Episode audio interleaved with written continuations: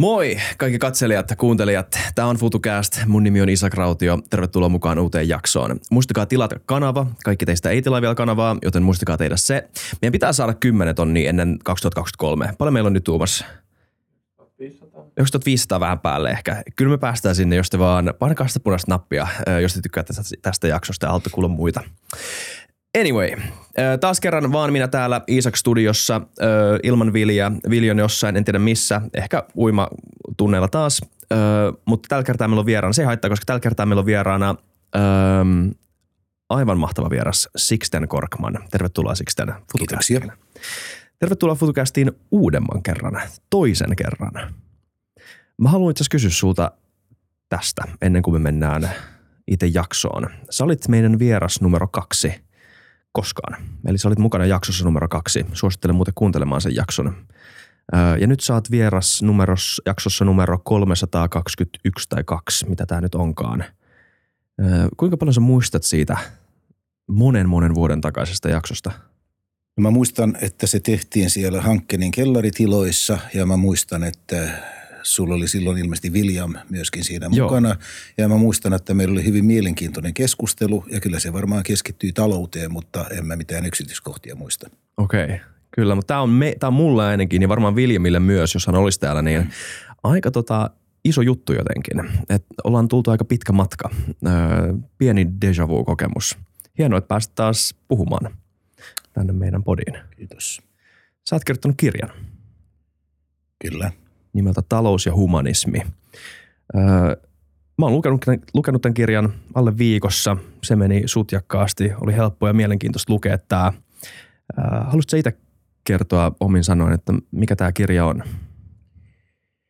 No, se on toisaalta tällainen aika laaja katsaus, sanotaan markkinatalouden tai kapitalismin aatteellisiin juuriin, lähtökohtiin – ja samalla se käsittelee myöskin kapitalistista järjestelmää tänä päivänä ja, ja sitä, miten se vaikuttaa meidän arvomaailmaan.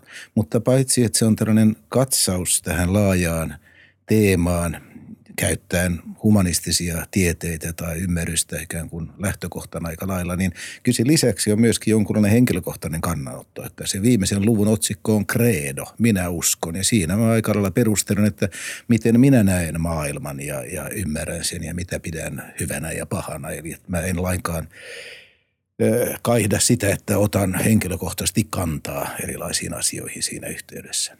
Tämän, tämän minä ainakin opin filosofiassa, että, että kannattaa uskaltaa ottaa kantaa kysymyksiin, vaikka olisikin väärässä. Niin ehkä tämä kuuluu siihen jonkin humanistisen otteeseen. Mä sanoisin myöskin, että yksi sellainen tausta-ajatus varmaan, joka mulla on, niin sen voisi pukea näin, että tähän maailmaan syntyy joka päivä kaksi tai kolme lasta. Ja jos me mietimme, että tuleeko näistä lapsista onnellisia, kuinka he menestyvät elämässään, niin voidaan miettiä, että riippuuko heidän älykkyydestä tai ulkonäöstä tai ihoväristä tai muista henkilökohtaisista ominaisuuksista ja jossain määrin epäilemättä. Mutta se riippuu paljon enemmän siitä, minkälaiseen maahan he sattuvat syntymään. Jos he syntyvät maahan, jossa on hyvin toimivat instituutiot, jossa ihminen voi tehdä työtä ja ansaita sitä rahaa ilman, että joutuu korruption tai rikollisuuden uhreiksi, niin voi olla aika hyvät näkymät. Suomen kaltainen maa. Mutta jos he syntyvät maahan, jossa on korruptiota, rikollisuutta ja huonot instituutiot, niin siinä ei käy hyvin. No silloin tullaan sen seuraavat, se minkälainen se yhteiskunta on, jonne se syntyy, se riippuu niistä kollektiivisista päätöksistä, joita me kansalaiset yhdessä teemme. Ja siksi se on tavattoman tärkeää. Ne heijastaa meidän arvoja, meidän uskomuksia ja siksi tällaiset kysymykset minusta viime kädessä on hyvin tärkeitä ihan reaalimaailmankin kannalta, koska ne vaikuttavat siihen, minkälaisia instituutioita me rakennamme ja minkälaista politiikkaa me harjoitamme. Joo, kyllä. Että hyvä yhteiskunta ei välttämättä vastaa mitään luonnonjärjestystä, eikä näiden välillä ole välttämättä mitään yhteyttä. Ei. Joo. Ja tuota, iloksemme, niin, niin kuin tuossa kirjan totea, kirjassa toteaa, niin mehän kyllä elämme yhteiskunnassa, joka kansainvälisesti vertaillen, niin täytyy sanoa, että se on aika kohtuullinen. Mm, kyllä.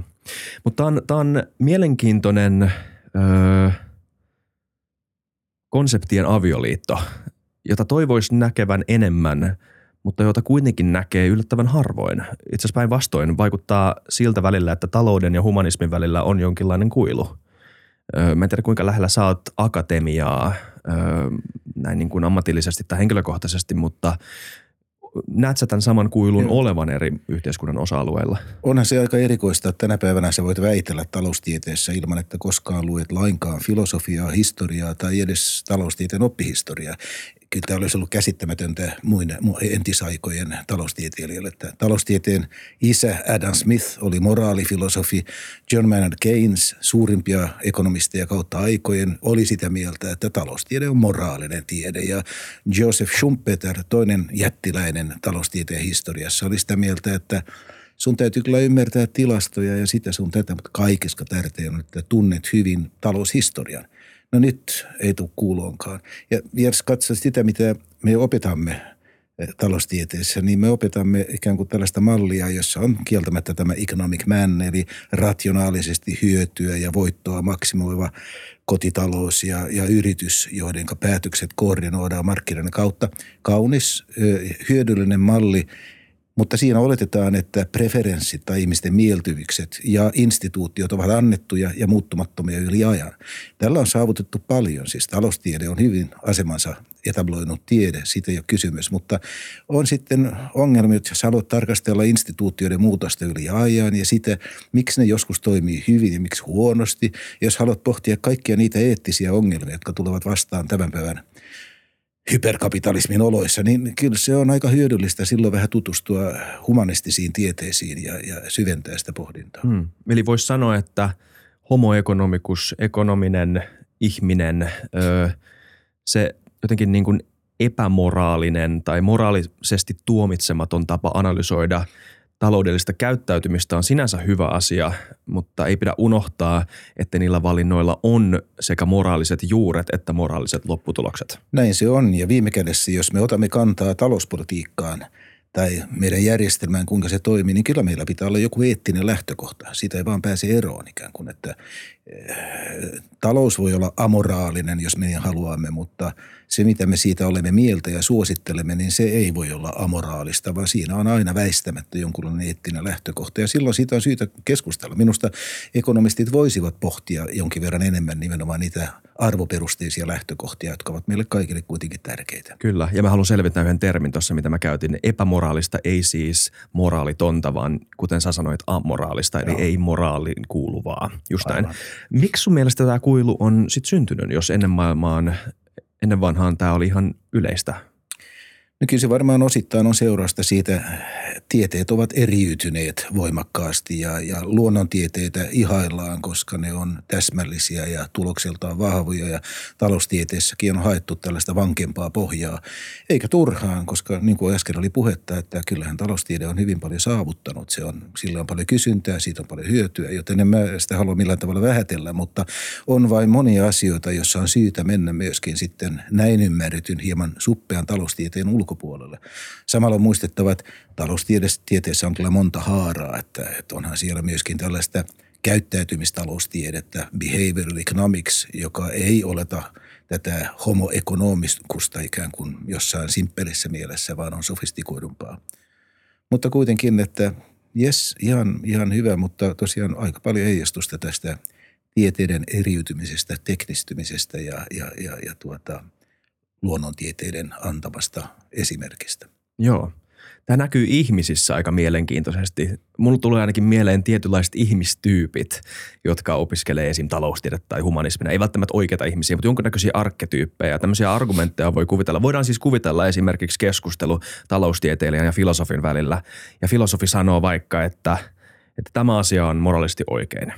Ja sitten taloustieteilijä sanoo, että ei ole oikein. Öö, ja filosofi sanoo vastaa siihen, että no moraali on monimutkainen asia, sitä ei voi mitata objektiivisesti, sille ei ole mitään yli-inhimillistä perustaa, jotain tämmöistä filosofista. Ja sitten taloustieteilijä sanoo, miten niin sitä ei voi mitata, tai tarkoitatko se, että moraali ei ole tiede? Filosofi vastaa, joo, ei, moraali ei ole mikään tiede, se on humanismia. Ja sitten taloustieteilijä vastaa, no mitä järkeä tässä sitten on? Kun taas filosofille toi kysymys on se ydinkysymys. Siitä se kyllä. alkaa. Ja tuossa keskustelussa mä kyllä ilman muuta asettuisin sen filosofin puolelle. Mm. On kieltämättä totta, että, että moraalikysymykset eivät ole samalla tavalla tieteellisiä kysymyksiä kuin monet muut, vaikka ymmärtääkseni Immanuel Kant kyllä aika lailla katsoi, että voidaan mm. järkiperäisen pohdinnan perusteella tulla tuloksiin, mutta niin tai näin olemme sitä mieltä, että jostain nämä tulee ja kyllä niitä voi eritellä, niitä voi pohtia, niitä voi arvioida joko seuraamusten valossa tai motivaationsa valossa ja, ja näin. Kyllä se on, se on hedelmällistä, se on kiinnostavaa ja se on tärkeää, että pohditaan niitä arvovalintoja, jotka ovat uskomustemme ja, ja usein suositustemme taustalla. Kyllä. Tämä menee ehkä vähän aiheesta ohi, mutta mä sallin teille vähän, yhden tämmöisen kysymyksen, koska tämä mun mielestä sopii tähän hyvin.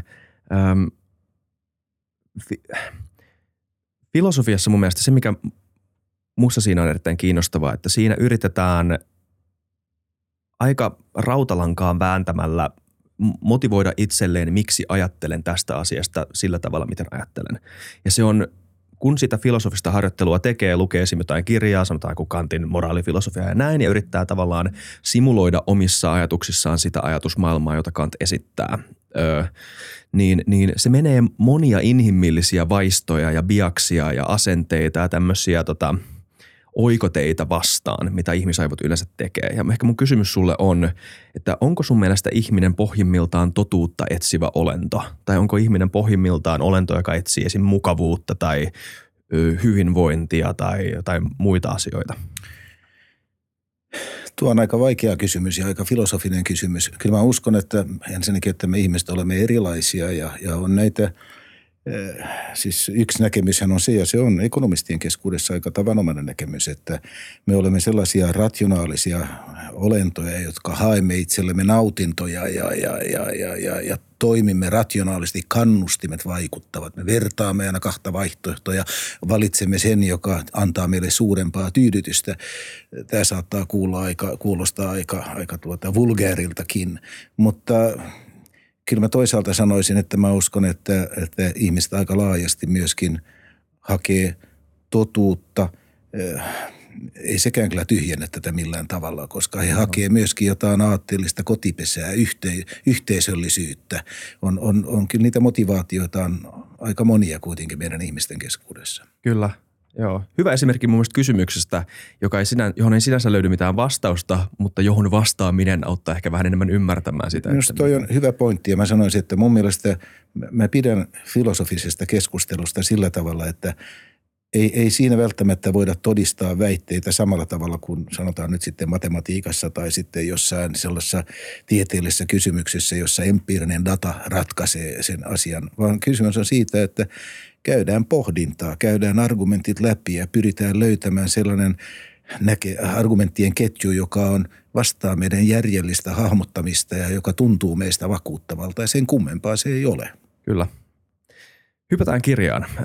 Tosi mielenkiintoinen perusteesi. Sä yrität vähän tulkita historiaa tässä, eikö vaan? Sun ehkä perustavanlaatuisin tutkimuskysymys tässä on se, että miksi meillä on se talousjärjestelmä, mikä meillä on eri ympärillä maailmaa. Ja sitten ehkä siitä vielä jatkokysymyksenä, miten se talousjärjestelmä vaikuttaa tavallaan takas meihin ihmisiin. Ja sä erittelet nämä suurimmat NS-driverit, jotka on ajanut ö, tätä kehitystä, uskonto, ö, yhteiskunta, ehkä poliittinen filosofia, moraalifilosofia ja sitten voisiko tuohon vielä heittää taiteen? Mikä sun mm. mielestä on ne sun eri kategoriat? No kyllä mä lähtisin melkein liikkeelle siitä uskonnosta ja silloin täytyy sanoa, että ehkä protestanttisesta vallankumouksesta, koska kyllähän katolinen kirkko suhtautui erittäin nuivasti ennen muinoin taloudelliseen toimintaan ja ennen kaikkea voiton tavoitteluun. Että se oli häpeällistä ja, ja se oikea toiminta oli ehkä se, että vetäytyy luostariin rukoilemaan ja tämän kaltaista. Ja sitten tuli Martti Luther etunenässä – joka sitten sanoi, että kyllä sä palvelet Jumalaa paremmin niin, että teet rehellisesti työtä ahkerasti yhteiskunnassa kuin että vetäydyt luostariin.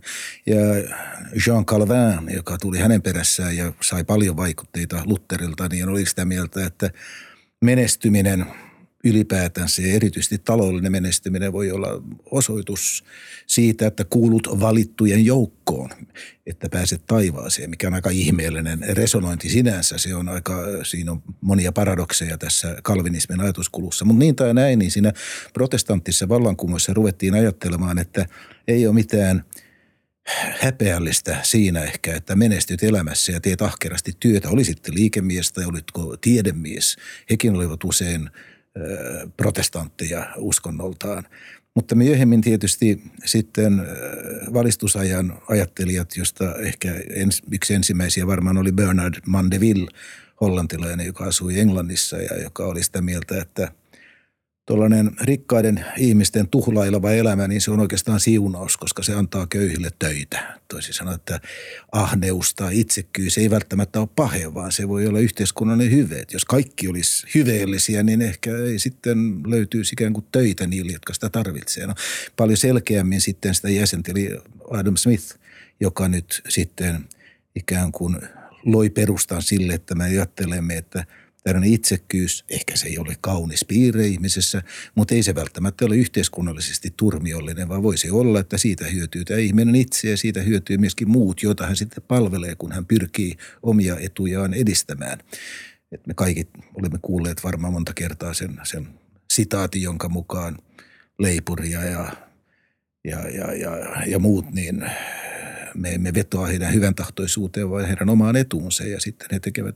Kyllä se ajatus siitä, että itsekkyys, jota paheksuttiin niin voimakkaasti uskonnossa aikaisemmin, niin valistusajan ajan ajattelussa niin nähtiin, että se voi kuitenkin olla sellainen driveri, joka hyödyttää yhteisöä, yhteiskuntaa, paitsi sitä ihmistä itsessään.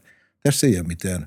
Ja sitten siinä on paljon muuta tietysti, koska Adam Smithhan sitten osoitti, että meillä on tällainen markkinamekanismi, joka voi myöskin sitten koordinoida yksiköiden toimintaa ja se on aika, aika radikaali ajatus, on. että talous ei ole kaos, vaan siellä on mm. tällainen mekanismi, joka on se näkymätön käsi, josta sitten ekonomistit mielellään puhuu ja, ja kyllähän tämä kaikki on sitten luonut ikään kuin aatteellisen perustan kapitalismille ja myöskin myötä vaikutti niihin instituutioihin, joissa nähtiin, että pitää olla omistusoikeutta ja pitää olla määrättyjä pelisääntöjä. Valtion rooli kaikissa näissä suhteissa on erittäin tärkeä. Nyt voidaan sitten vaan keskustella tämän päivän valossa siitä, että onko tämä nyt mennyt tämäkin pikkusen överiksi, että jollain tavalla, että hmm. epäilemättä tämä ajatus on terve ja kapitalismi on valtava menestys, siitä ei ole minkäänlaista epäilystä, mutta, mutta ei se nyt sitten ole ongelmatonta, kun sitä viedään riittävän pitkälle. Se kävi tuossa vastauksessa läpi kutakuinkin koko tämän jakson sisällön varmaan. Voidaan pilkkoa lä- läpi toi. Voidaan, voidaan varmaan palata moneen kohtaan, joo. voidaan. Aloitetaan siitä. Mä sanoisin vielä vain siitä kristinuskosta, että minusta se on sillä tavalla kiinnostava, että yksi mun taustaajatus on se, että ideat muokkaavat maailmaa hyvässä ja pahassa. Hmm. Vaikka me en kiistä sitä, että myöskin on niin, että meidän ideat monelta osin heijastaa sitä, minkälainen on maailma – luokkasuhteet ja niin poispäin. Tämä Marksin historiallinen materialismi on hirveän kiinnostava. Tästä mä olin kysymys. Joo, mutta mä sanoisin vaan, että jos on sitä mieltä, että ideat muokkaavat maailmaa, niin kristinuskohan on tavattoman kiinnostava esimerkki, koska sen hegemoninen asema oli niin vahva tuhannen vuoden ajan. Ja totta kai se löi leimansa todella vahvasti kaikkeen yhteiskunnalliseen ja taloudelliseen ajatteluun. Kyllä. Joo, tästä oli, oli mielenkiintoista. Mä olin kysymässä tästä nimenomaan, koska aina jos kirjoittaa historiaa, niin pitää jollain tavalla ottaa kantaa siihen, mitä historia on. Ja sä otat kantaa siihen tässä kirjassa mun mielestä aika hyvin. Tai mun mielestä esität hyvin sen... Öö, ne perusteet sille kahtiajaolle, joka on olemassa esimerkiksi tämän idealistivetoisen historian kertomuksen, tämän keynesiläisen historian kertomuksen ja marksilaisen historian kertomuksen välillä, missä nimenomaan, jos se nyt voisi simplifioidusti sanoa näin, että sinne keynesiläisessä ideassa sanotaan, että ideat, ihmisissä syntyneet ja, tai ihmisten, ihmisten yhteisössä syntyneet ideat on ne, jotka ohjaa ihmisten käyttäytymistä ja johtaa erilaisiin lopputuloksiin yhteiskunnassa, kun taas sitten marksilainen historiallinen materialismi on enemmän tämmöinen deterministinen historiankertomus. Eli jos sulla on tiettyjä aineellisia ö, valtasuhteita ihmisten välillä, on ne sitten luokkasuhteet tai mitä mm-hmm. marksilaisessa analyysissä on luokkasuhde usein, ja ne johtaa deterministisesti, eli siis vääjäämättä tiettyihin ö, ideoihin ja tiettyihin yhteiskunnallisiin dynamiikkoihin. Niin kumpi näistä, nehän on niin kuin ristiriidassa ihan suoraan melkein. Niin mikä sun näkemys tästä on? Ne on suoraan ristiriidassa ja niissä on molemmissa kuitenkin paljon järkeä. Että kyllä minusta materialistinen historiakäsitys siitä, että – luokkasuhteet tai viime kädessä teknologia, tällaiset tuotannolliset olosuhteet ja sosiaaliset suhteet, niin vaikuttaa voimakkaasti siihen, miten me miellämme maailman. Ja, ja minusta se on kiistatonta, että paljon kenen leipää syöt, sen lauluja laulat ja, ja siinä hengessä. Mutta toisaalta kyllähän ideoilla on myöskin oma tällainen niin kuin itsenäinen vaikutuksensa ja Marxin omat ideat on siitä aika hyvä esimerkki, koska mistä ne hänen ideansa tuli, ei ne nyt tulleet sieltä tuotantosuhteesta ja niillähän on ollut valtava vaikutus vallankumouksiin ja siihen, kuinka kapitalismissa on pyritty ikään kuin rajoittamaan riskiä, että syntyy luokkataistelua. Että todellakin suuri merkitys on ollut näillä Marksin ajatuksilla ja hänen jälkeläisensä Thomas Piketty hän myöskin korostaa sitä, että kyllä kuitenkin näillä ideoilla on oma riippumaton vaikutuksensa. Mutta paitsi tämä Marksi, niin täytyy sanoa, että yksi, jota mä tuossa käytän jonkin verran, on amerikkalainen – ekonomisti, taloustieteilijä nimeltään Friedman, ei kuitenkaan Milton Friedman, vaan, vaan tuota, Benjamin Friedman muistaakseni. Ja hän, hän korostaa sitä ja osoittaa selkeästi sitä, että taloudellinen kehitys vaikuttaa siihen, minkälainen on meidän arvomaailma. Jos meillä on suotuisa talouskehitys pitkään, niin ihmistä tulee vapa- suvaitsevaisempia, vapaamielisimpia, demokratialle myönteisiä. Mutta jos me ajaudumme kriisiin, niin silloin se johtaa äh, ahdasmielisyyteen, vastakkainasettelujen lietsomiseen, äärioikeistolaisten populistiliikkeiden kasvuun. 30-luvun kriisi, Hitler, kaikki nämä on hyviä esimerkkejä siitä, kuten myöskin jossain määrin se kehitys, joka ollaan nähty globaalin finanssikriisin jälkeen, 2008 jälkeen. Et kyllä, kyllä sitä on erilaisia näkemyksiä, miksi se talous ja yhteiskunta, talous ja, ja ikään kuin tämä materiaalinen olemassaolo vaikuttaa meidän ajatustapaan ja ideologioihin ja näkemyksiin, mutta toisaalta on myöskin epäilemättä niin, että ne ideat – jotka meille syntyy ja me omaksumme, niin ne vaikuttaa myöskin siihen, mitä me arvostetaan, pidämme tärkeänä ja minkälaisia valintoja ja yhteiskunnallisia päätöksiä me teemme. Tämä on valitettavasti mutkikas. Ei voi tehdä mm. oikein valintaa näiden kahden välillä, mutta voisi sanoa, että mä viljelen ehkä pääasiassa tätä idealistista näkökulmaa. Että se on se, mikä mulla on tässä päällimmäisenä esillä. Kyllä samoin. Mun mielestä kanadalaisella Ian Hackingilla oli mielenkiintoinen ajatus siihen, että siis, tai mun mielestä hyvä vaan semmoinen mielikuva. Usein useimmat tämmöiset vastakkainasettelut toimii ikään kuin yhdessä, tietyssä näköisessä vastavuorossa luupissa, jota on, johon on vaikea löytää mitään munakana vastausta. Ja se on ehkä aika turhaa, jos me halutaan oikeasti ö, analysoida sitä nykytilannetta. Hegelillä olisi varmaan tähän myöskin näkemyksiä. Joo. Mutta... Kyllä, ei mennä siihen nyt. Mä halutaan, että ihmiset kuuntelee tämän jakson Joo. kuitenkin. All right. Mitkä tota, mutta on, se uskonto on myös tosi mielenkiintoinen ajatus. Siis vaan se väite, että – ikään kuin ihmisen, kristityn ihmisen suhde Jumalaan on vaikuttanut ö, siihen, miten me organisoidaan meidän resurssien allokaatio, eli meidän talousjärjestelmä. Ö, se on aika mielenkiintoinen ajatus. Niin kyllä se kuitenkin sanoisi, että protestanttinen vallankumous ennen kaikkea, mutta oli muuten kyllä vastaavan tyyppisiä liikkeitä katolisen kirkon sisälläkin, jotka kuitenkin myötä vaikuttavat siihen, että asenteellinen kielteisyys voiton tavoitteluun ja taloudellisen toimintaan niin hälveni siellä renesanssin aikana ja sen jälkeen hiljalla. Tilanne muuttuikin. Niillä oma roolinsa siinä asenteiden muuttamisessa oli. Mm. Mutta mitä sä, tähän on ehkä vaikea vastata, mutta mitä sä luulet, että silloin on tapahtunut, kun Martti Luther teki protestanttisen vallankumouksen tai Jean Calvin teki oman protestanttisen, tota, no mm, siis loi uuden liikkeen. Tapahtuiko siinä oikeasti – inhimillinen, tai tapahtuuko, tapahtuuko siinä pelkästään muutos ihmisen suhteessa Jumalaan, vai tapahtuuko siinä ihan perustavanlaatuisesti myös muutos siinä, miten ihminen suhtautuu itseensä ja muihin ihmisiin. Joo. Koska me mun mielestä mallinnetaan Joo. muinaisia ihmisiä tämmöisinä ääriuskonnollisina tota, ihmisinä, jotka kaikki on varmaan pohjimmiltaan ollut fundamentalisteja, kun taas ihmiset on varmaan ollut aika samanlaisia. Joskus uskonut vähän vähemmän, joskus Joo. vähän enemmän ja kaikki on kuitenkin tämmöiset niin kuin arkisemmat moraalikäsitykset on ehkä niin kuin vaan muotoiltu jumalallisen kristillisen kielen mm. kautta tosi usein. Ja niin. Kyllä mäkin uskon ilman muuta niin, että ihmisissä on hyvin, hyvin paljon pysyvyyttä ja siihen liittyy muun muassa se, että ei itsekkyys ole mikään uusi ilmiö, vaan sitä on aina ollut vain yhtenä esimerkkinä. Epäilemättä siis tämä kysymys Martti Lutherin – merkityksestä ja hänen, millä tavalla hän on vaikuttanut, on tietysti hirveän laaja ja mutkikas. Mutta ei siinä ole kysymys kyllä pelkästään tietenkään suhteesta Jumalaa, vaan siinä on myöskin kysymys paljolti käsityksestä ihmisestä itsestään ja, ja hänen roolistaan. Ja yksi sellainen pysyvä tai merkittävä anti, joka hänellä kaiketi oli, oli se, että hän korosti sitä, että me kukin löydämme ikään kuin oman suhteemme Jumalaan. Että mm. se ei ole niin, että me kuuntelemme, mitä se katolinen pappi sanoo tai paavi sanoo ja, ja, ja se on ikään kuin se, joka meitä sitoo, vaan, vaan sinun on löydettävä se oma henkilökohtainen suhde Jumalaan. Ja tämä on siis sellainen individualismi ja yksilöllisyyttä ruokkiva mm. ja viime kädessä aika radikaali ajatus, että, että meillä yksilöllä jokaisella on oikeus itse päättää, mitä me pidämme järkevänä ikään kuin mm. uskon asioissa, niin, niin kyllä se pitkässä juoksussa on ollut hyvin, hyvin radikaali ajatus. Mm. On siellä muitakin asioita sitten, jotka on, on, on tietysti, hän, hän vaikutti voimakkaasti siihen, minkälainen suhde meillä on valtioon ja, ja monta muuta kysymystä. Sekä hän että Jean Calvinkin, niillä oli monessa suhteessa.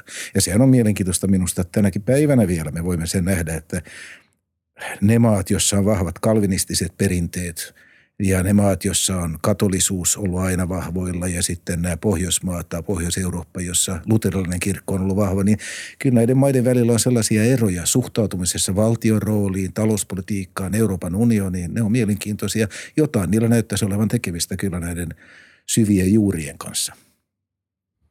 Mä ehkä vähän hyppään liian pitkälle tällä kysymyksellä, mutta katsotaan. Öö, mitä tapahtuu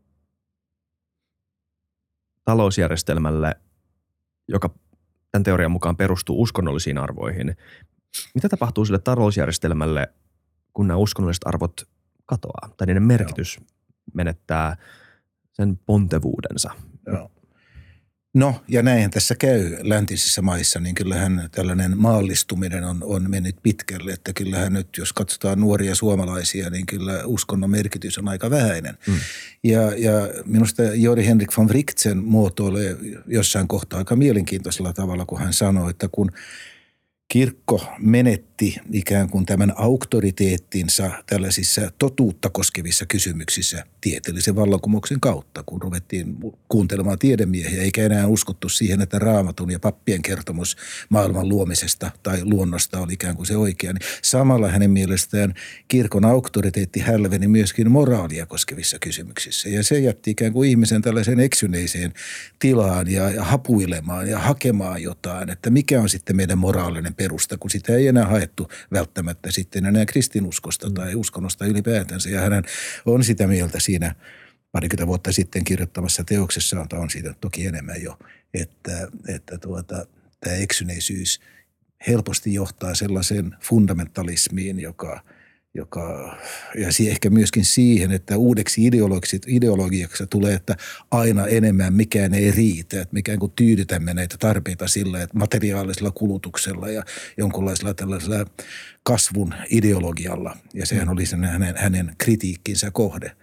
Kyllä se voi olla. Toisaalta mä ajattelisin, että ihmisten tarvitsee aina uskoa johonkin. Me tarvitsemme jonkunlaisen moraalisen perustan. Ja itse asiassa, mikä minusta on, on luonnollista tänä päivänä ajatellaan, että – ja, ja nyt mä oon hirveän naivi ja sinisilmäinen niin kuin mä olen, että tällainen ihmisoikeudet voisi olla ikään kuin sellainen kiinnekohta. Että jos me lähtisimme liikkeelle siitä, että me tunnustamme ihmisen arvokkuuden, mikä tarkoittaa, että me myöskin kunnioitamme ihmisoikeuksia, niin siitä seuraa tavattoman paljon.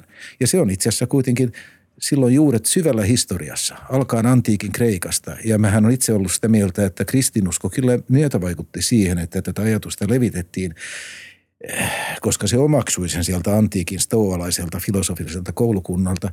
Ja myöskin, koska kristinuskohan sanoo, että ihminen on Jumalan kuva ja ihmisellä on ikuinen sielu, niin, niin kyllä se viittaa tällaisen arvokkuuteen. Ja tästähän, kun tätä mun kirja on kommentoitu – ja aikaisempaa jotain kolumnia, niin kristillisissä piireissä on ollut määrätty ikään kuin tyytyväisyys siihen. Tätä on toisaalta sitten moitettu myöskin että, ja katsottu, että, että ei, ei tästä ole kristinuskolla mitään ansioita. Että sehän on kautta historian syyllistynyt mitä hirveimpiin rikoksiin, mikä sekin on totta. Mm. Että nämä on mutkikkaita kysymyksiä, mutta mutta mä sanoisin, että johonkin meidän pitää uskoa. Se on inhimillinen tarve. Me tarvitaan jotain eettisiä lähtökohtia ja kun uskonto ei sitä enää tarjoa – tämän päivän nuorelle suomalaiselle tyypillisesti ei, niin sitä haetaan muualta ja mä ehkä toivoisin, että yhä useammin sitä haettaisiin siitä, että ajattelemme, että ihmisen arvokkuus on tärkeä, tärkeä lähtökohta. Kyllä joo. Se, kyllä mä olen täysin samaa mieltä siitä, että vaikkei puhuttaisi monote- monoteistisista uskonnoista tai, tai tarpeesta nimenomaan jollekin sellaiselle, niin meillä on tarve jollekin itseään itseämme suuremmalle, johonkin meidän rajallisuutta kompensoivalle Joo. ehkä. Ja tätä voi hakea kyllä eri suunnalta ja nyt kun me olemme siinä mielessä, minä ja luultavasti sinäkin liberaali, että me Joo. ajattelemme, että suvaitsevaisuuden Isolla hengessä, niin kukin nyt sitten tulkoot onnelliseksi omalla tavallaan, kunhan kunnioittaa muiden ihmisten arvokkuutta, niin joku voi hakea tätä taiteellisista elämyksistä. Joillekin taide on ikään kuin sellainen ihmeellinen napanuora johonkin yliinhimilliseen ja hyvä näin. Ja joku toinen voi niin kuin minä ehkä hakea sitä tällaisesta ihmisoikeuslähtökohdasta. Ja, ja mähän ajattelen todellakin, että jos me kaikki maailmassa omaksuisimme tämän hieman sellaista uskonnollisessa sävyssä, että me pidämme sitä moraalin lähtökohtana, niin maailma olisi hirveän paljon parempi paikka. Kyllä. Mun mielestä on tosi rehellistä sanoa, että se on uskonnon kysymys. Se on mulle vähän uskonnon kysymys, kuten rakkaus niin. esimerkiksi. Mulle rakkaus on paljon merkityksellisempi asia kuin mun rationaalinen analyysi siitä, mitä rakkaus oikeasti on. Mä en siis usko mihinkään, että mulla on mikään sielu tai tällä. Mä uskon, että mulla on tota, synapseja, jotka liikkuu paikasta toiseen ja ne muodostaa jonkun kokemuksen rakkaudesta. Mutta se niiden osien summa on isompi mulle ihmisenä mm. ö, ja mun mm. suhteessa muihin ihmisiin. Niin sun, siinä on jotain uskonnollista. Ja sama muista ihmisoikeuksien kanssa. Siis jos sä tuet, jos sä, tota, jos sä perustelet ö, ihmisoikeudet Jumalalla, niin sit sulla on ääretön standardi, jota ei voi kyseenalaistaa. Mm. Kun taas jos sä oot kuin minä, ö, mulla ei ole mitään uskomusta mihinkään mua ö, tälleen – metafyysisesti isompaan ö, johonkin niin kuin toisen ulottuvuuteen, joka määrittelee meidän kaikkien moraalin täällä, ö, vaan me määritellään keskenämme meidän moraali. Mm. Niin, niin joku voisi sanoa mulle, että aa, eli ihmisoikeudet on vaan sun mielipide. No joo, on, mutta se on syvä mielipide. On, mutta mä sanoisin kuitenkin siinä hengessä, missä Immanuel Kant on näistä asioista kirjoittanut, että kyllä sä voit järkiperäisellä pohdinnalla myöskin esittää aika vakuuttavia argumentteja sen puolesta, että se on, sille on hyvät perusteet Kyllä. ikään kuin. Mutta siitä huolimatta niin viime kädessä on myöskin sellainen eettinen lähtökohta, jota ei perustella ikään kuin välttämättä rationaalisesti, vaan, vaan, vaan, vaan se tulee. Mutta kyllä todellakin hyvin pitkälle voidaan argumentoida ja, hmm. ja esittää näkökohtia, jotka kuitenkin johtaa tämän kaltaiseen ajatuskulkuun. Kyllä, mutta mut sä voit aina vetää sen kortin, sen nimi on tautologia, jos haluaa googlata. Eli siis, että sä voit vetää tämmöisen niin kuin loogisen päätelmäketjun tiettyyn pisteeseen asti, mutta se ei ikinä lopu, koska sä voit aina kyseenalaistaa sen viimeisen tota, osan siitä. Ja jos se on mulla, mielipidehän sanana on aika köykeä. Meillähän on mielipiteitä Joo. vaikka tomaateista. Joo. Mutta mä sanoisin vaan, että kaikki tämä on ok, kunhan se ei johda sellaiseen kyyniseen moraaliseen relativismiin, sellaiseen ajatukseen, että ei ole olemassa mitään, joka on oikein ja väärin. Ja mä sanoisin, että jos me ajattelemme niitä hirmutekoja, joita valitettavasti näemme maailmassa joka päivä, tänä päivänä vaikka Ukrainan sodan yhteydessä tai ajatellaan Hitlerin äh, natsiliikkeen aiheuttamia kauheuksia, niin – ei ole mitään epäilystä siitä, että jotkut asiat on väärin ja jotkut on oikein. Kyllä, mutta mä alleviivaisin tota sillä huomiolla, että ja tämä palaa siihen, mitä mä sanoin aikaisemmin, on meidän rooli tavallaan ottaa näihin kantaa. Koska mun mielestä meidän ihmisten ulkopuolella ei löydy mitään, ei ole löydettävissä mitään moraalisia faktoja. Ei. Eli siis on meidän harteilla olla mä, meidän moraalinen kompassi. Siitä mä oon samaa mieltä ja Joo. sitä ei voida hakea minusta uskonnosta, kristinuskosta, jos katsotaan, niin vanha testamenttihan on aika kauhistuttava epos. Sen sijaan voi kyllä sanoa, että Jeesuksen Uudessa testamentissa Joo. esittämät käsitykset, niin ne kyllä puolsivat jopa universaalia ihmisoikeuksia. Niissä on paljon sellaista, jota, johonka ei voi olla ikään kuin yhtymättä, mutta en minäkään hyväksy sitä lähtökohtaa, että nämä perimmäiset moraaliset lähtökohdat, että ne tulisi jostain tuolta – Jumalan sfääreistä, vaan, vaan kyllä ne on ikään kuin asioita, joita me harkitsemme ja sitten me löydämme sen ikään kuin ymmärryksen siitä, mikä on oikein ja väärin tässä suhteessa. Kyllä. Um, nyt mä etsin valmiiksi kirjoitetun kysymyksen, koska nämä oli um, aika, tämä on hyvä, tai tämä on aika mielenkiintoinen. Tekeekö kapitalismi, ja me voidaan myös määritellä kapitalismi tässä ennen tätä vastausta, mutta tekeekö kapitalismi ihmisestä ahneemman, tai onko ahneuspiirre ihmisessä, joka näkyisi ihan kaikissa meidän eri talousjärjestelmissä? Kyllä minusta ihminen varmasti aina on ollut ahne. Mä muistan, jotkut ovat kommentoineet näitä finanssikriisejä ja sanoneet ikään kuin, että ne johtuu ihmisen ahneudesta. No kyllä jollain tavalla, mutta ihminen on aina ollut ahne. Että ei, ei se ole varmaankaan mikään, kyllä se on pysyvä piirre ihmisessä ja, ja, ja sehän on ongelmallinen piirre, eh, mutta voisi sanoa, että jos nyt halutaan minimoida sen turmiollisia vaikutuksia, niin tässä markkinataloudessa tai kapitalismissa on määrättyä järkeä. Että se tavallaan luo sellaisen mekanismin, että kun sä omia etujasi ajat ahneuttasi, niin pakostakin sä tulet sitten palvelleeksi myöskin muita. Kun sen sijaan, että jos sä elät jossain ryöverikapitalismissa tai rikollisuuden oloissa, niin, niin silloin se ahneuden toteuttaminen aiheuttaa suunnatonta tuhoa muille taas. Että nämä institutionaaliset puitteet on tavattoman tärkeitä ja ehkä kapitalismin suurimpia ansioita on se, että se juuri pystyy ikään kuin hyödyntämään ihmisten itsekkyyttä tai ahneutta. Siitä huolimatta mä sanoisin, että kyllähän se olisi hyvä, että sillä olisi vähän rajoja, koska jos siitä tulee ikään kuin jonkunlainen oma uskontonsa, että ajatellaan, että se on se tärkeä asia, että mikään muu ei ole tärkeää kuin voiton tavoittelu ja omien etujen lisääminen rajautuksista, niin ei siitä nyt välttämättä hyvää yhteiskunnalle kyllä seuraa.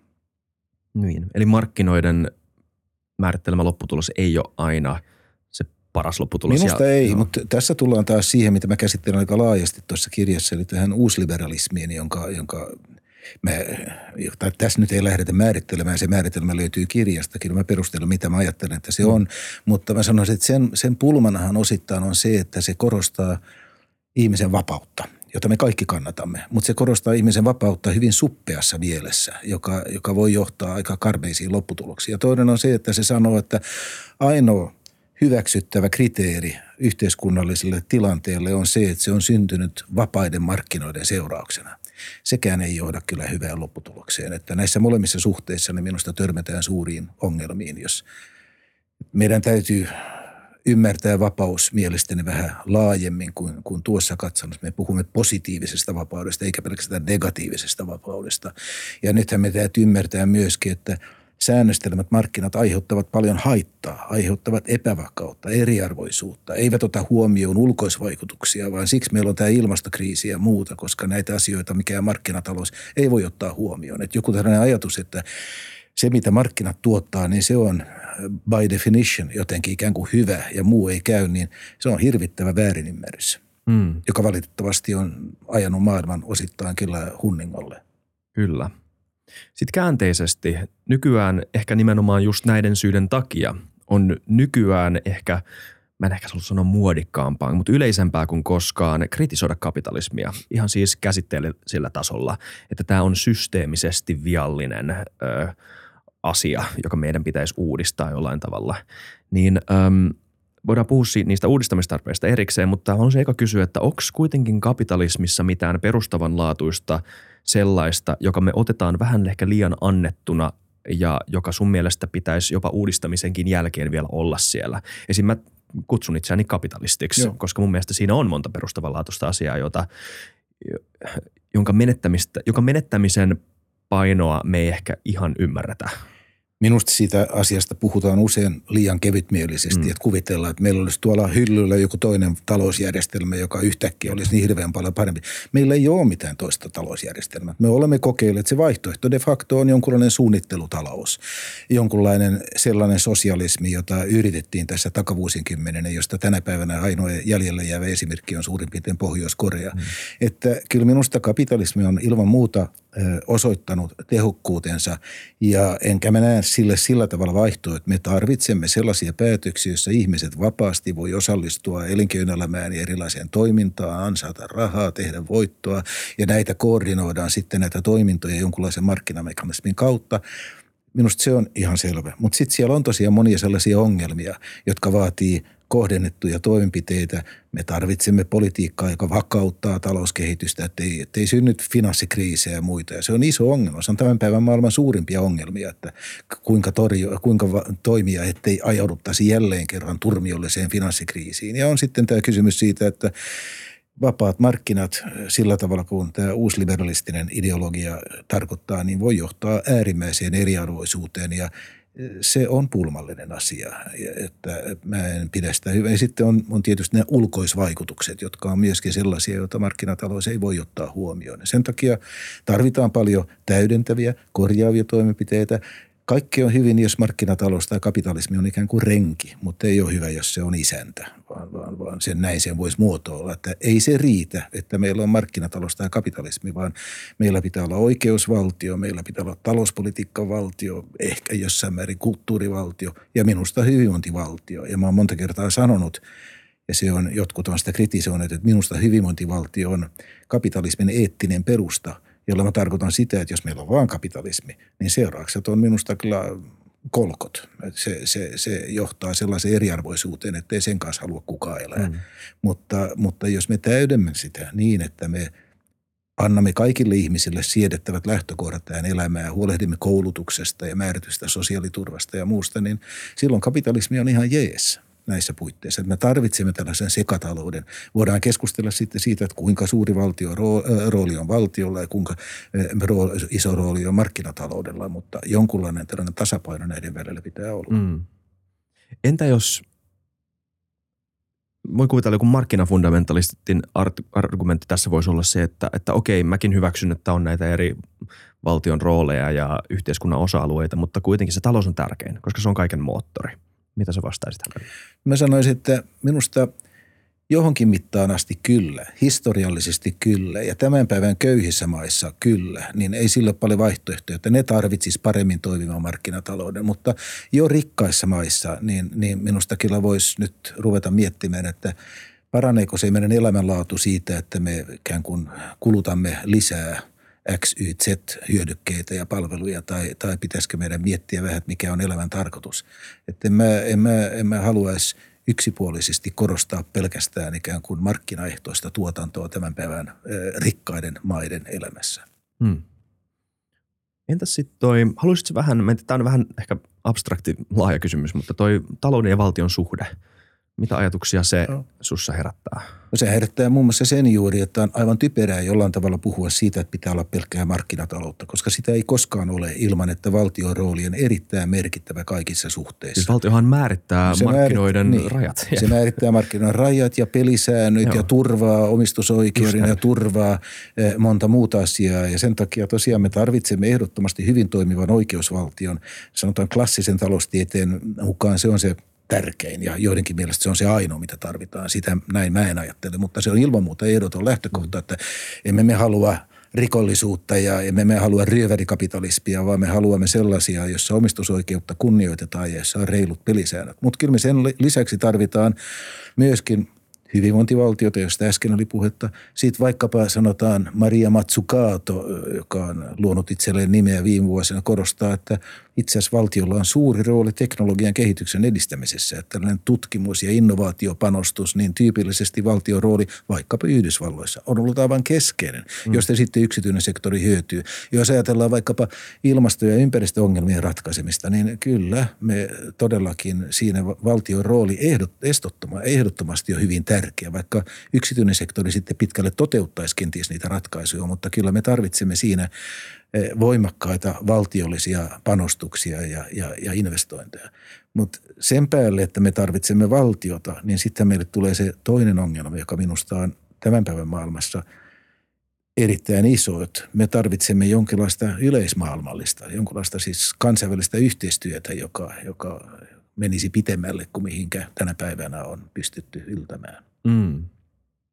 Tosi vaikea kysymys, koska meillä on jo paikallispoliittisella tasolla – ihan validi kysymys liittyen siihen, että mitkä on ne rajat ö, poliittiselle toiminnalle. Saako valtio ohjata taloutta ö, poliittisin perustein – ja mihin pisteeseen asti. Tämä on se, se, sanotaan se universaali ratkaisu jollain tavalla. On tämä läheisyysperiaate, Joo. subsidiariteettiperiaate, joka oikeastaan tulee katologi, kato, katolisen kirkon teologiasta, mutta on omaksuttu muun muassa Euroopan unionissa. Ja sehän tarkoittaa sitä, että sellaiset ongelmat, joita sinä voit ratkaista tai minä voin ratkaista, niin ratkaiskoon me sitten yksilötasolla tai mm. perhetasolla tai sitten paikallisella tasolla. Mutta sitten on monia asioita, joissa me tarvitsemme kansallisia päätöksiä. Silloin ne ratkaistaan valtiollisella tasolla. Mutta sitten meillä on myöskin sellaisia ongelmia, että niitä ei voida ratkaista kansallisella tasolla. Mä sanoisin, että hyvä esimerkki on tämä ilmastokriisi. Että ei siitä, sitä ei ratkaista millään muulla että syntyy sitovia kansainvälisiä sopimuksia, joita sitten myöskin noudatetaan. Ja siksi minun toiveeni on, ja jälleen kerran olen naivin optimistinen, mutta mä toivoisin, että Euroopan unioni, joka tässä on edelläkävijä, Yhdysvallat ja Kiina, että ne yhdessä voisivat ikään kuin sopia siitä, että nyt me teemme todella merkittäviä sopimuksia, ja nämä kolme olisi niin riittävän vahvoja, että ne voisi patistaa tai painostaa koko muun maailman tähän mukaan. Ja silloin tämä subsidiariteettiperiaate kuitenkin sanoo minulle, että se taso, jolla tämä ongelma voidaan ratkaista, se on koko maailman taso. Ja siksi me tarvitsemme ikään kuin toimintaa siellä koko maailman tasolla. Maailmanhallitusta meillä ei ole, YK ei, ei sellaiseksi koskaan tule, mutta ehkä jos nämä kolme suurvaltaa jollain tavalla pystyisivät sopimaan keskenään, niin ehkä se antaisi riittävät lähtökohdat. Mm. Mutta tosiaan eri, eri ongelmat, niitä voidaan ratkaista aivan eri, eri tasolla. Kyllä. Pitäisikö meillä olla maailmanvaltio? No mä, en, mä, mä sanoisin, että ehkä pitäisi jossain mielessä. Kyllä mä uskon, että sen argumentti, mutta se on, se on aivan turha edes keskustella siitä, koska siihen ei ole minkäänlaisia edellytyksiä. Hmm. Sehän on mielenkiintoista sinänsä, että ei kansallisvaltio aina ole ollut niin keskeinen kuin mitä se on tänä päivänä. Että joskus tuhat vuotta sitten niin kansallisvaltio vasta oli oikein syntymään päin. Mutta tänä päivänä, nythän pitkään, jos sanotaan 500 vuotta on ollut jo sellainen tilanne, että kaikista mahtavin – organisaatio maailmassa on kansallisvaltio, Joo. koska siihen nimenomaan kytkeytyy tämä ihmisten identiteetti ja solidaarisuus ja näin. Ja sen puolesta he ovat valmista taistelemaan ja kuolemaan. Ja, ja näin ollen se on korvaamaton, eikä on turha ikään kuin haikailla muun perään. Kuitenkin mä toivon, että Euroopan unioni osoittautuu elinvoimaiseksi, koska onhan se nyt kuitenkin arvokasta, että Euroopan unionin piirissä me emme käy sotia. Me käymme loputtomia neuvotteluja, keskusteluja yön läpi ja me riitelemme ja vaikuttaa kyllä tosi typerältä usein. Mutta on se paljon parempi kuin että seistää rintamalla asekädessä kuitenkin. Että Euroopan unioni on minusta uskomattoman suuri saavutus sittenkin.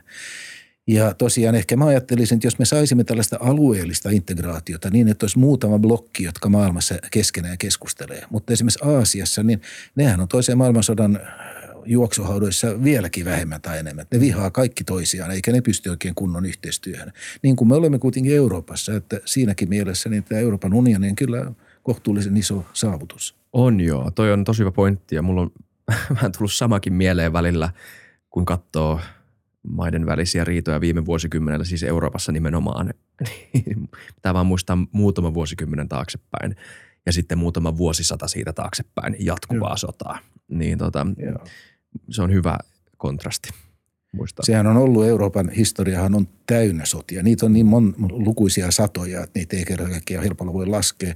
Ja kuitenkin Eurooppa sitten – rikastui, kukoisti. E, e, et se on ihmeellistä. Tavallaan tämä, ja sehän on yksi teema tässä kirjassa, että eurooppalaisten valtioiden välinen kilpailu.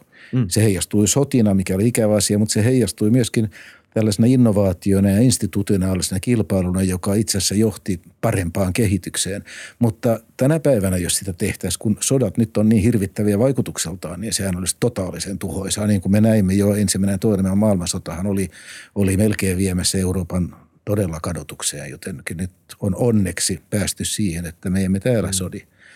Kunhan nyt sitten pystyttäisiin vielä, mutta kun puhutaan ideoiden vaikutuksesta, niin ohimenen toteaa vaan, että Vladimir Putinhan on myöskin hyvä esimerkki siitä, kuinka turmiolliset ideat voivat johtaa tavattoman pahasti hakoteille. Kyllä. Hmm. Paljon aikaa meillä vielä on. Okei, on meillä ihan hyvin aikaa. Öm, miten sun mielestä, kapi, mitä, sä, mitä sä ennakoisit, että kapitalismi tulee muuttumaan tulevaisuudessa?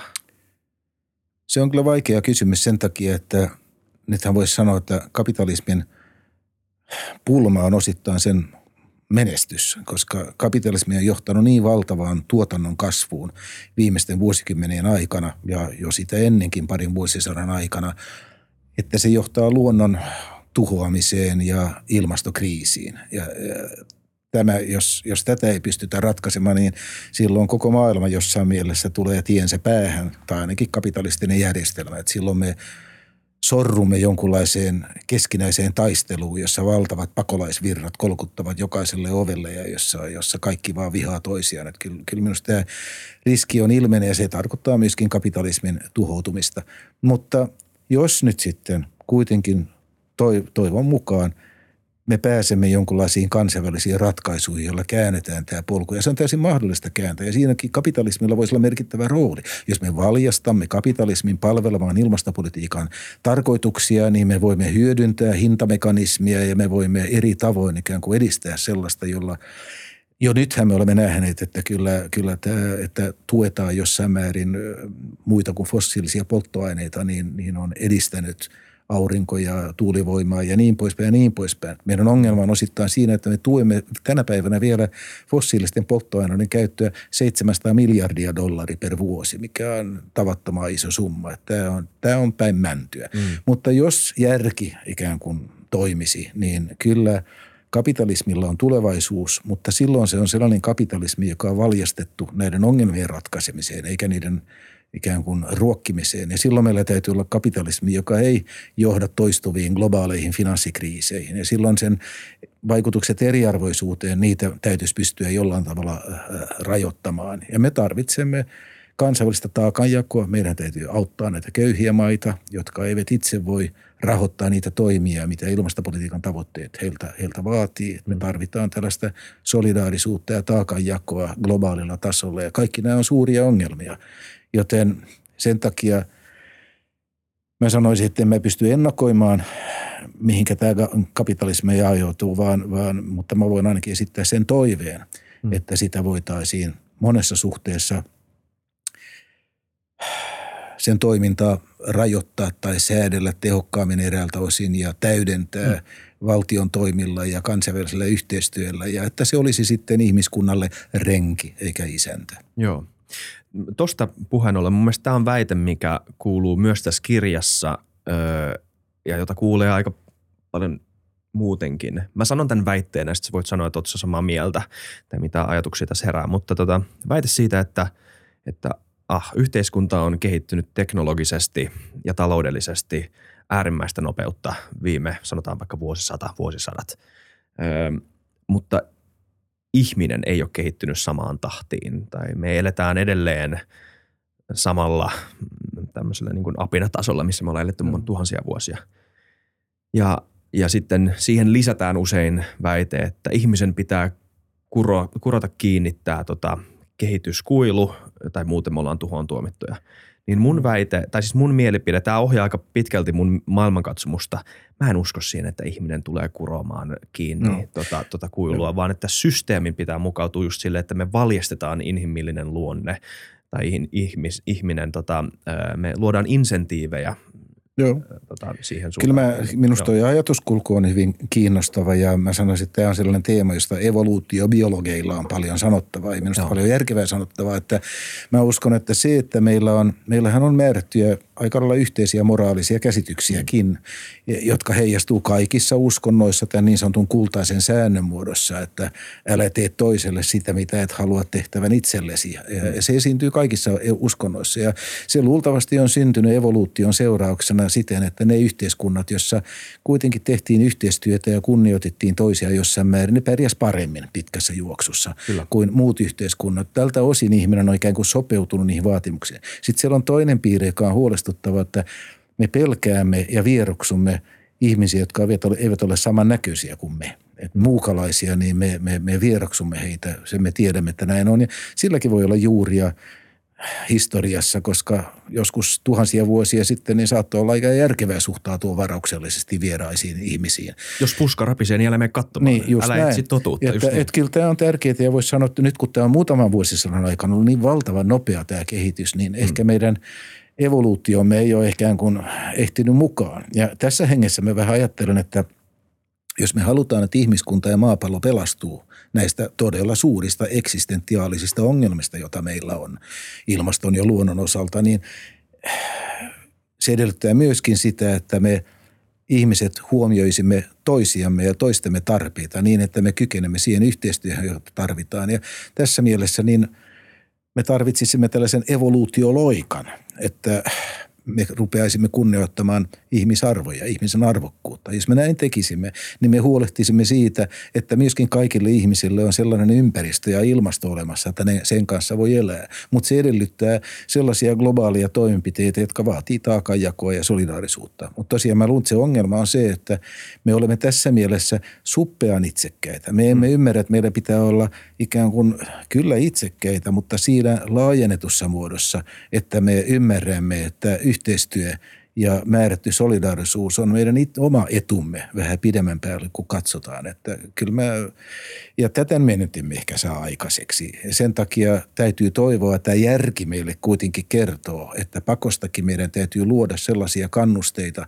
tähän järjestelmään, että se – ei johda luonnon totaaliseen tuhoutumiseen. Ja silloin politi- puhutaan kaikista ilmastopolitiikan keinoista. Oli ne sitten tutkimusta ja panostuksia eh, tutkimukseen ja uusiin eh, tuotantomenetelmiin ja kulutustottumuksiin. Ja oli ne sitten taakanjakoa kehittyvien talouksien kanssa. Oli ne sitten päästömekanismin hyväksikäyttöä eli hinnoittelua, jossa nostetaan sellaisten hyödykkeiden hintoja, jotka vaikuttaa turmiollisesti ilmastoon ja luontoon riittävästi. Ja tämä on kyllä pitkä ja vaikea tie, mutta kyllä sen on, sanoisin, ne ekonomistit, jotka tutkii nimenomaan näitä ympäristökysymyksiä, ovat ymmärtäneet, että jos katsotaan jotain Das Guptan raporttia tai Nikola Stern tai muita, niin heidän arvionsa mukaan tämä olisi mahdollista tehdä, jos me vaan ryhtyisimme toimiin, mm. mutta kun me emme tee sitä. Mm. Ja tämä on minusta se, se kriittinen, että meidän pitäisi saada sen verran järkeä päähän, että näitä päätöksiä tehtäisiin. Ja tämä on muuten ohimenen se syy, minkä takia mä suhtaudun niin kriittisesti tällaiseen äärioikeistolaiseen populismiin, koska heidän väitteensä on se, että ei pidä olla kansainvälistä yhteistyötä. Muut maksakoot. Ja tämä, ei, tämä estää tavallaan tai ei ainakaan edesauta millään tavalla niitä ratkaisuja, joita me tarvitsemme, koska meidänkin suurimmat ongelmat tänä päivänä on samoja kuin mitkä ovat maailman suurimmat ongelmat. Mm. Niin kyllä. Eli ei voi tavallaan, ää, ei voi eristää itseään niiltä ongelmilta ei. politiikan keinoin. Siitä on, meidän keskinäinen riippuvuus on sellainen. Ja juuri sen valossa niin tarvitsisimme nyt sellaista suhtautumista, että oltaisiin ei ainoastaan ikään kuin kansallisvaltion sisällä, vaan että me mm. ymmärtäisimme, että myöskin nämä ihmiset muualla maailmassa, niin – me olemme heihin sellaisessa keskinäisessä riippuvuudessa, että me tarvitsemme ikään kuin yhteisiä linjauksia ja päätöksiä, muuten näin kaikkien käy huonosti. Jos mä olisin oikeistopopulisti, niin mä vastaisin tuohon, että, että yksi syy, miksi meillä on nämä ongelmat, on, koska me ollaan rakennettu järjestelmä, jossa me ollaan naivisti luultu, että me voidaan elää keskenämme. Että meidän pitäisi palata maailmaan, jossa me ollaan vähän vetäydytty. Ollaan vetäydytty niihin heimoihin, joiden kanssa me ollaan eletty, johon meidän perinteet tavallaan heijastuu – ja, ja mitä sä vastaisit tähän? Vastaisin, että mä ymmärrän sen kyllä, että suhtaudutaan kriittisesti globalisaatioon, koska se on iskenyt määrättyihin väestöryhmiin kyllä kielteisesti. Joskin mä sanoisin, että teknologiaan sen vaikutukset ovat olleet suurempia ja sitähän me emme voi ikään kuin nollata. Me emme voi olettaa, että teknologista kehitystä ei ole eikä sen ulkopuolelle kenenkään kannata jättäytyä. E, ja sen takia mä sanoisin, että me voimme kyllä keskustella siitä, minkälainen pitää olla se elinkeinoelämän kansainvälistyminen ja me voimme keskustella myöskin ihmisvirroista, mutta siitä me ei päästä mihinkään, että me tarvitsemme määrätyissä asioissa kansainvälistä yhteistyötä ja kansainvälisiä sopimuksia. Kyllä. Tämmöinen jännä väite kapitalismin tulevaisuudesta kanssa. me Mulla tulee mieleen semmoinen slogan, joka viime vuosina on liikkunut tosi paljon eri keskusteluissa liittyen tähän World Economic Forumin tota, Klaus Schwabin kirjoituksiin kapitalismin tulevaisuudesta. Se on tämmöinen slogan, joka oli jossain markkinointikampanjassa mukana. Öö, sinä et omista mitään ja sinä tulet olemaan onnellinen liittyen tähän Great Resettiin. Öö, eli siis, joka siis ei ole mikään heidän suunnitelma, vaan siis oli tavallaan tämmöinen niin ennustus siitä, että miltä markkinatalous tulee näyttämään tulevaisuudessa. Me tullaan siirtymään enemmän öö, eri hyödykkeiden omistajuudesta tämmöiseen lainaamistalouteen tai ehkä jonkun näköisiin kiertotalousmalleihin. Mm. Niin mikä sinänsä mä oon samaa mieltä. Mun mielestä varmaan mennään tähän suuntaan. Mutta sitten kysymys on, että jos kapitalismiin liittyy pohjimmiltaan käsitys semmoisesta niin kuin vapaudesta, yksilön vapaudesta, joka tavallaan ilmentyy sen kautta, että sä pystyt vapaasti omistamaan sekä pääomaa että hyödykkeitä ja näin. Ja pystyt tuottamaan niitä ja kuluttamaan niitä. Niin, niin jos me, vaikka ne oikeudet pysyis, institutionaaliset oikeudet pysyis, niin jos se, niin kun, jos se talouden muoto muuttaa muotoaan siihen, että me, me luodaan uudenlaisia riippuvuussuhteita sen kautta, että mä en pelkästään omista tätä mun hyödykettä, vaan mä joudun, mä lainaan sen. Eli se ei ole mun omistuksessa. Miten tämä vaikuttaa kapitalismin luonteeseen tulevaisuudessa? Ollaanko me yhtä vapaita tulevaisuudessa, jos me lainataan? En mä näe siinä kyllä suurta ongelmaa. Mä sanoisin, että ylipäätänsä, niin, niin jos me ajatellaan tämän päivän keskustelua taloudesta ja verrataan sitä siihen keskusteluun, jota käytiin 1700-luvulla, jolloin Adam Smith taloustieteen ikään kuin loi, niin kyllä ne käsitteet ja näkemykset, niissä on paljon kuitenkin edelleen yhteistä, vaikka teknologisesti ja muissa suhteissa maailma on muuttunut monta kertaa totaalisesti. Ja Moskon voi hyvin olla, että löytyy uusia keinoja, joilla tuotetaan niitä hyödykkeitä ja palveluja, joita me haluamme kuluttaa, ja eikä meidän tarvitse niitä välttämättä omistaa, mutta edelleen mä luulen, että me tarvitsemme jonkinlaisia transaktioita, joiden kautta ikään kuin näitä, näitä itsellemme varmistamme, ja me toivon, että meillä jatkossakin on vapautta sen suhteen, minkälaisia sopimuksia me teemme, minkälaisia transaktioita me, me teemme, ja, ja, ja, ja, ja tuota, jonkinlaisia markkinoita me myöskin tarvitsemme joissa nämä tuotetaan. Joten mun mielestä nämä on jossain mielessä kuitenkin sellaisia pintailmiöitä tai toteuttamistapoja, jotka ei vaikuta mun näkemyksen mukaan siihen ikään kuin fundamenttiin siihen, että me tarvitsemme järjestelmän, joka perustuu vapauteen, valintamahdollisuuksiin ja, ja jossa sitten toimitaan kaupallisten transaktioiden ja, ja toimivien markkinoiden avulla. Niin ainakaan mua ei haittaa se, että mä maksan, maksan Netflixistä kympin kuukaudessa ei. versus se, että mä ostaisin DVDtä. No si- ei. Mutta sen sijaan tähän liittyy kyllä suurempi ongelma, joka koskee näitä alustalouksia, eli se juuri, että kun sulla on määrätty alusta esimerkiksi tässä informaatiotekniikka tai internetmaailmassa, niin – sun kustannukset ei lisäänny, vaikka sinne tulisi kuinka monta asiakasta ja sen takia nämä skaala-edut on niin mm. suuria, että susta helposti tulee monopoliaseman omaava firma. Ja tämä on kyllä aito ongelma, että se valta, joka ei koske silloin vain taloudellista valtaa, vaan myöskin vaikuttamisvaltaa, niin, niin, niin se voi muodostua tavattoman suureksi ja mm. se, on, se on kyllä ongelma. Joo, kyllä. Elon Musk tänä päivänä, niin kannattaa miettiä kyllä, mitä hän nyt sitten loppujen lopuksi aiheuttaa. Joo, kyllä. Siinä ollaan mun mielestä ihan – ihan siis ytimen ytimessä, kun puhutaan siitä, että mä, mä olin eilen katsomassa, mä en tiedä, kun tämä tulee ihan ensi viikolla ulos tämä jakso, joo.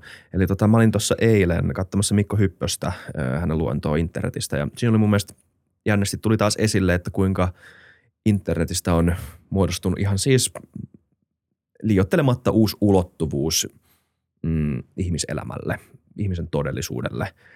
Niin, niin mutta koska se on tavallaan päälle luotu ulottuvuus, jolla on, jolla on monella tavalla kaupalliset ehkä juuret, mutta ö, joka on kaupallistunut ja jonka tota, voisiko sanoa maita tai mantereita omistetaan yksityisesti eikä poliittisesti.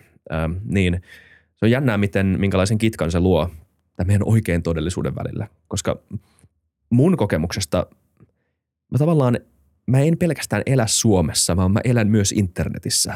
Se, ainakin mun päässä tuossa lauseessa mm. on jotain järkeä. Tai siis noin se on.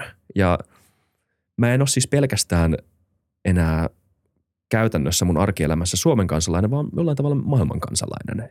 Ja se on, kun monet mm. niistä internetin maista on yksityisomistuksessa, niin jep, se on no. massiivinen keskustelu siitä. Että... Minusta se on iso pulma ja se on iso eettinen ongelma myöskin, että kenellä on oikeus ikään kuin sitten määrittää tämän sisältö ja miten sitä voidaan, voidaan, no. voidaan tehdä. Eikä mulla siihen ole mitään vastauksia, mutta se on todella hyvä aihe syvällistä pohdintaa varten. Ja internetmaailma, niin kuin me näemme Kiinassa vaikkapa tänä päivänä, että sillä voidaan pyrkiä aivopesemään kokonainen kansa ja sillä mm. voidaan, se on kontrollikeino, jota voidaan viedä kovin pitkälle ja, ja, ja tosiaan, että nämä on kyllä isoja vakavia kysymyksiä. Tässä teknologia tuo kyllä ihan uusia – ulottuvuuksia tai ongelmia ikään kuin meidän syliimme. Ja Kyllä. jälleen kerran yksi syy, minkä takia tarvitaan humanistista pohdiskelua. Kyllä. Siis sekä Kiinan ja Maskin lähestymistapa, jotka on jollain tavalla aika vastakkaisia, niin mun mielestä ilmentää hyvin sitä, että kuinka vaikea keskustelu se on. Kyllä siis mä ymmärrän täysin Maskin ajatuksen tai ainakin niin kuin tämmöisen naivin toivon siitä, että voitaisiin luoda – ideoiden markkinapaikka, missä no. ihmiset kokoontuu ja missä ei sinänsä syrjitä ö, myöskään vaarallisia ideoita tai tämmöisiä, mm. jos ne on siis aitoja ideoita, jotka on aitoja mielipiteitä ja tuntemuksia, joita ihmisillä on. Mutta, äm, mutta koska se on Twitter, se on alusta, kaupallinen alusta eikä maa. niin siinä, Joo. Mutta että Kiinassa taas se on sitten valtion käyttämä keino pitää kansalaiset kurissa. Just et, niin. et ei tässä on vaikea sanoa, mikä ratkaisu on hyvä. Mä oon iloinen siitä, että meillä kuitenkin Pohjoismaissa edelleen on olemassa tällainen public service-yhtiö, joka Joo, kyllä. nyt kuitenkin toimii jonkunlaisen kontrollin alaisena ja kohtuullisen riippumattomasti ja asiallisesti ja myöskin No joo, että siis me, meillä, meillä tämä kriisi ei ole akuutti, mutta kyllä tämä on enenevästi iso ongelma noin niin kuin monessa monessa maissa ja yhteydessä. Kyllä, joo. Ja pitää myös ehkä lisätä se, että mä en, mä oon erittäin, erittäin, erittäin skeptinen siis tästä Maskin projektista. Mä en usko, että hän onnistuu, koska se, sitä ongelmaa ei voi nähdä ylipoliittisesti. Etenkään hän. Hänhän on, hänen näkemys siihen sananvapaus, hän, siis hänen näkemys siihen sananvapauskeskusteluun ja siihen, että miten tuommoinen alusta luodaan, on erittäin politisoitunut Mm. mun mielestä. Joo. Eli siis mähän ei ainakaan yksilönä tule ole se, joka löytää ratkaisun siihen. Ei. Mutta hetkinen, meillä on, meidän pitää valitettavasti lopettaa vähitellen. Öö, mikä, mitä sä toivoisit, ähm, minkälaisen viestin sä lähettäisit ähm, maailmalle ylipäätään siitä, että, että miten humanistisia tieteitä pitäisi ottaa mukaan ähm, meidän ajatteluun tai maailmankuvaan?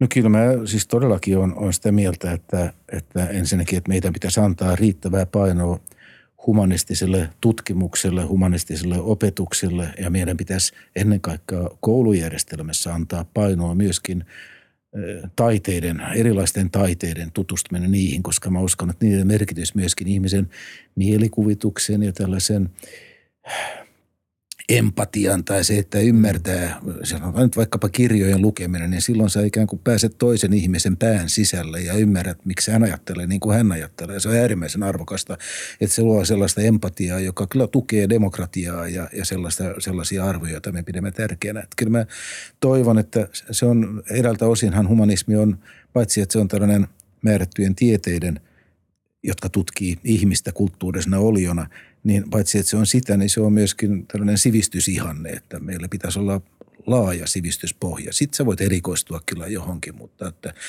ennen kaikkea koulussa, jos joltain osin yliopistossakin, niin pitäisi olla riittävän laaja se sivistys, jota sä pyrit ihmisille antamaan. Ja sitten tietysti mä ajattelen, että humanist, humanismi, sehän on myöskin johonkin mittaan asti tällainen elämänkatsomus, jossa tosiaan lähdetään liikkeelle siitä, mistä oli puhetta, eli että että me ajattelemme, että on hyvä ajatella, että ihmisten arvokkuutta pitää kunnioittaa. Ja sitä kun veivataan eteenpäin, mitä siitä seuraa, niin siitä seuraa paljon sellaista, joka minun maailman katsomukseni mukaan on, on, on, on ihan, ihan hyvää. Mutta muutenhan mä sanoisin, että ihmisille, että miettikää näitä asioita ja, ja pohtikaa arvoja ja uskomuksia ja, ja, ja niiden perusteita ja, ja mikä merkitys niillä on. Ja meidän pitäisi kaikki pohtia sitä, että minkälaista, ei ainoastaan miten me itse tulemme tyytyväisiksi elämään tai onnellisiksi, vaan myöskin sitä, että minkälaisen yhteiskunnan me haluamme ja miksi. Ja pyrkiä vaikuttamaan siihen. Kyllä. Joo, kyllä.